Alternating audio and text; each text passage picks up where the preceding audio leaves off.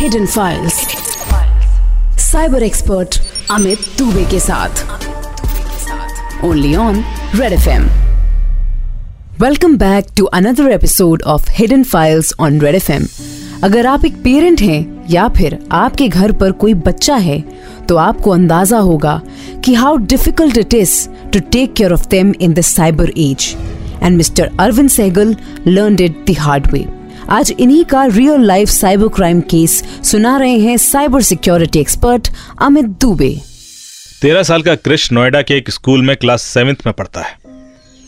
आज जब स्कूल से घर आया तो काफ़ी उदास था। उसकी माँ श्वेता ने उससे पूछा क्या हुआ बेटा? स्कूल कैसा रहा? अच्छा था मम्मा। इतना कहकर क्रिश अपने रूम में चला गया। माँ ने खाना टेबल पर लगाया और आवाज़ दी आओ मैं गर्मा गर्म रोटियाँ बना रही हूँ। लेट मत करो। पर क्रिश अपने रूम से बाहर नहीं आया। क्रिश की माँ का नाम श्वेता है। जब उन्होंने जाके देखा तो क्रिश कुछ लिख रहा था। उनको लगा कि शायद कुछ होमवर्क होगा। सो उसने खाने की थाली उसके रूम में ही जाके रख दी। श्वेता को किसी काम से मार्केट जाना था। जब उसने वापस आकर देखा तो क्रिश रूम में नहीं था, लेकिन उसकी होमवर्क की वर्कशीट टेबल पर रखी थी। श्वेता ने वर्कशीट चेक की तो सारे आंसर सही थे। उसने वर्कशीट साइन करके वहीं टेबल पर छोड़ दी। क्रिश के पापा अरविंद सहगल जो कि एक गवर्नमेंट बैंक में सीनियर पोजीशन पर हैं वो अक्सर टूर पर ही रहते हैं। उस दिन मुझे अरविंद सहगल जी का फ़ोन आया। हमारे एक कॉमन फ्रेंड रविकांत जी ने उन्हें मेरा नंबर दिया था। अरविंद जी ने कहा अमित जी एक अजीब सी प्रॉब्लम है बट मुझे लगता है कि शायद आप कुछ हेल्प कर पाए। मैंने पूछा बताइए सर मैं क्या कर सकता हूँ? अरविंद जी ने झिझकते हुए कहना शुरू किया। एक्चुअली मेरा बेटा क्रिश पढ़ाई में बहुत अच्छा है और हमेशा ही अच्छा रहा है। पर अभी दो बार से स्कूल के एग्ज़ाम में उसके मार्क्स काफ़ी खराब रहे। मैंने कहा कोई बात नहीं बच्चों का कई बार पढ़ाई से फोकस हट जाता है। आप काउंसलिंग कीजिए ठीक हो जाएगा। अरविंद जी ने कहा आ, नहीं नहीं आप समझे नहीं। एक्चुअली बच्चा पढ़ाई से डिफोकस नहीं हुआ है। वो अभी भी उतनी ही मेहनत करता है। उसके होमवर्क शीट में वो हमेशा हंड्रेड परसेंट सही आंसर ही देता है। प्रॉब्लम फाइनल एग्ज़ाम के टाइम पर होती है। वहाँ उसके मार्क्स ठीक नहीं आते। मुझे थोड़ा अजीब लगा तो मैंने पूछा, आपको क्या लगता है कि प्रॉब्लम क्या है?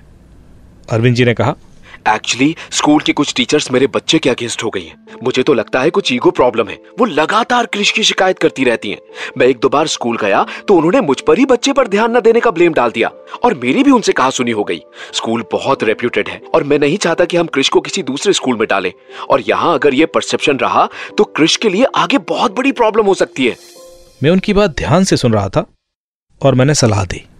आप एक बार स्कूल प्रिंसिपल से बात क्यों नहीं करते? अरविंद जी ने कहा मैंने बात की थी पर प्रिंसिपल सर ने भी टीचर्स का ही फेवर किया और इस मैटर में कुछ भी करने से मना कर दिया। अरविंद जी ने आगे कहा मुझे पता चला है कि आप उस स्कूल में बच्चों के लिए साइबर सेफ्टी का सेशन लेने हर साल जाते हैं।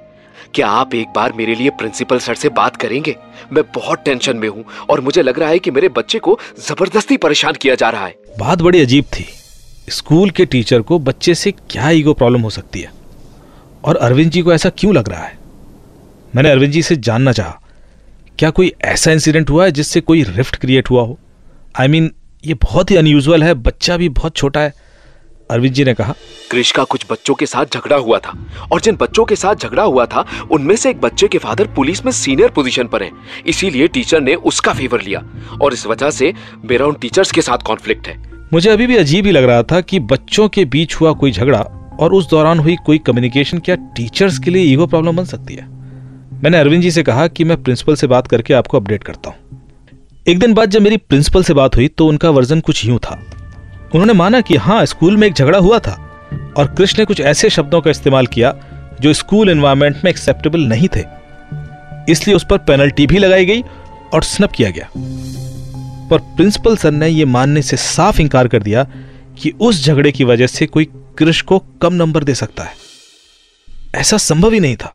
उन्होंने कहा कि कृष्ण एग्ज़ाम में जैसा परफॉर्म किया होगा, उसको नंबर भी वैसे ही मिले होंगे। मैंने प्रिंसिपल साहब से कहा कि क्या मैं क्लास टीचर से बात कर सकता हूँ? और उन्होंने मुझे स्कूल की क्लास टीचर से कनेक्ट कर दिया।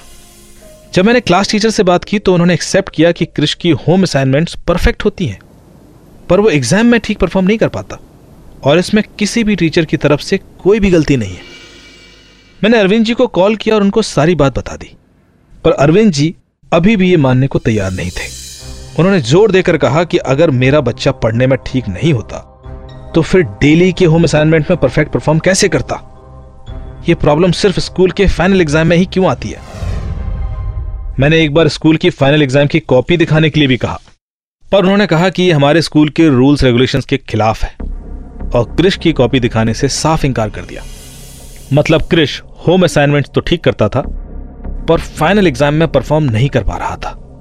और यही अरविंद जी के शक का रीजन था कि टीचर्स क्रिश से खफा हैं और उसको जानबूझकर खराब नंबर दिए जा रहे हैं।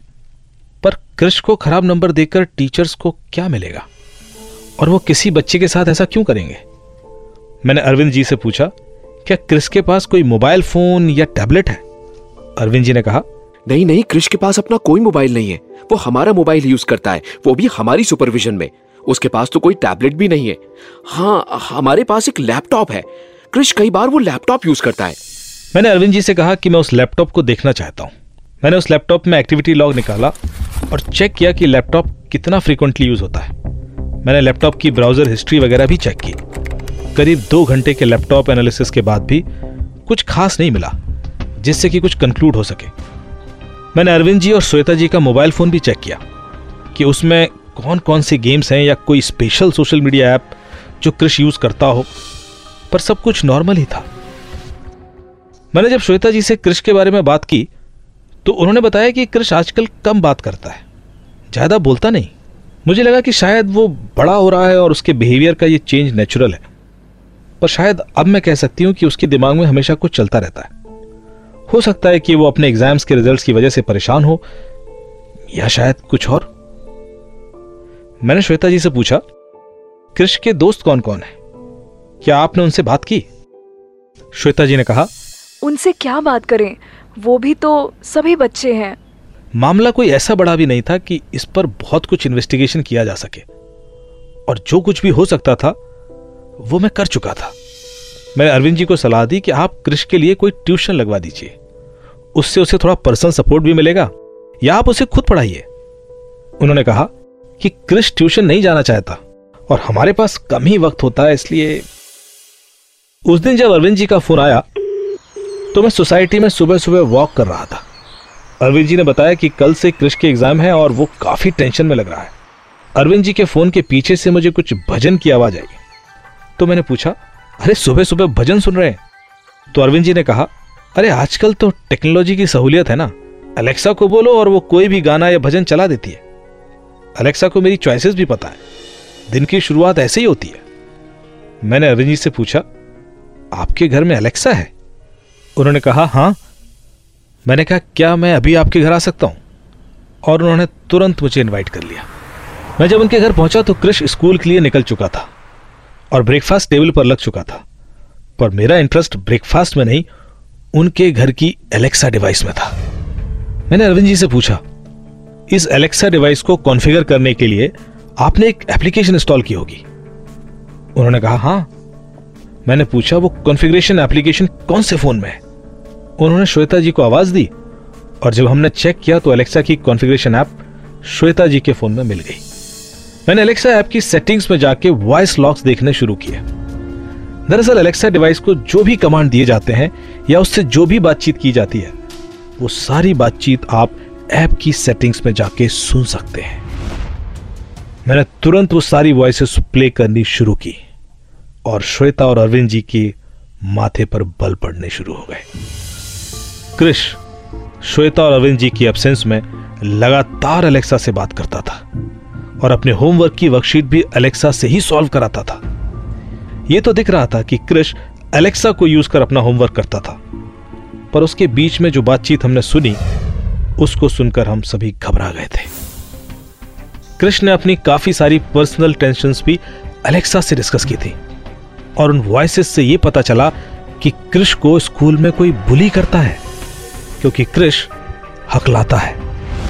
कृष उन बच्चों के लिए रिटेलिएशन के आइडियाज़ भी अलेक्सा से पूछता था। उसने कई गालियों के मीनिंग्स भी अलेक्सा से पूछे थे। ये बातचीत सुनकर हम सभी टेंशन में आ गए थे। एक तेरह साल के बच्चे की लाइफ में कितनी टेंशन हो सकती है, ये हम कभी सोच भी नहीं सकते थे। क्रिश को हमारी ज़रूरत थी और हम में से कोई भी क्रिश को नहीं समझ पा रहा था। अरविंद जी को समझ में आ गया था कि प्रॉब्लम कहाँ है। और उन्होंने डिसीज़न लिया कि वो क्रिश को और वक्त देंगे और उसे समझाएँगे। आज जब क्रिश स्कूल से लौटा तो फिर उदास था। उसका एग्ज़ाम ठीक नहीं हुआ था। और उसने जब अपनी मदर श्वेता को यह बताया तो उसने क्रिश को गले लगा लिया। क्रिश को जो बच्चे बुली करते थे, उनसे भी बातचीत की गई और उससे काफ़ी फ़र्क पड़ा।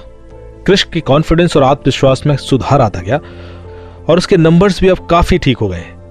क्रिश की होमवर्क की वर्कशीट भी अब श्वेता या अरविंद जी खुद बैठ के सॉल्व कराते हैं। Hidden Files cyber expert Amit Dubey के साथ। Only on Red F M Red F पर आप सुन रहे हैं हिडन फाइल्स मेरे यानी cyber security expert Amit Dubey के साथ।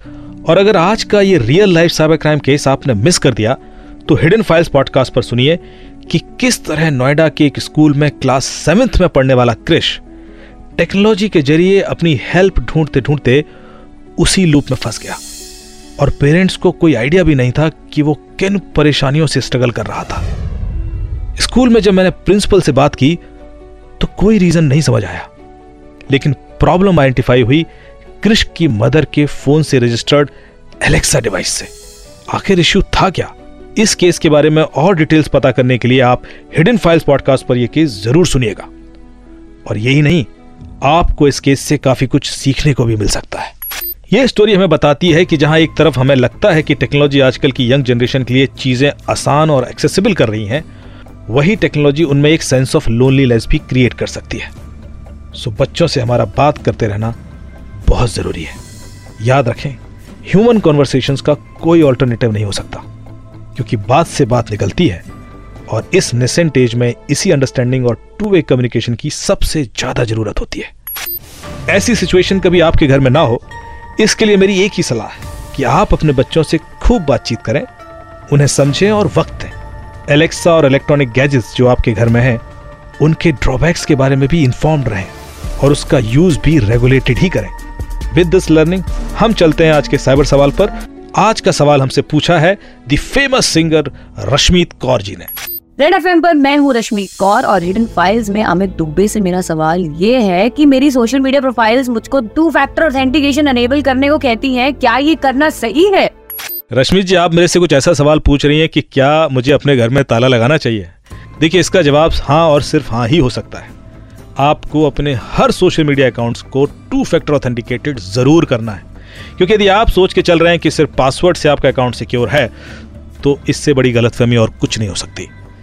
क्योंकि इस दुनिया में दो ही तरह के लोग रहते हैं। एक वो, जिनको पता है कि वो हैक हो गए हैं, और दूसरे वो, जिनको पता नहीं कि वो हैक हो गए क्योंकि आपके पासवर्ड बिना आपकी गलती के भी लीक होकर क्रिमिनल्स के पास भी पहुँच सकते हैं और डार्क वेब पर भी पहुँच जाते हैं।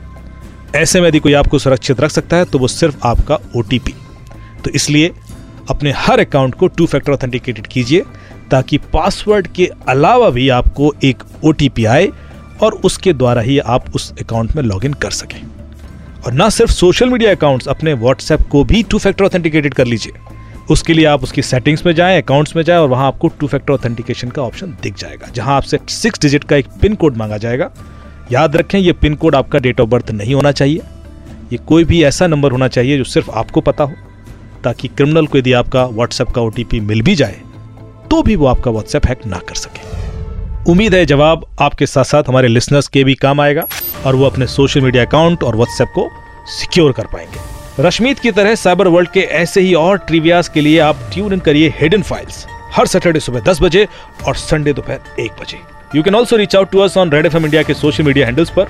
या रूट सिक्सटी फोर फाउंडेशन के फेसबुक पेज पर। आप मुझे इंस्टाग्राम या ट्विटर पर एट साइबर दुबे पर भी मिल सकते हैं। अब हम मिलेंगे नेक्स्ट वीक तब तक के लिए स्टे साइबर सुरक्षित रेड एफ़ एम बजाते रहो।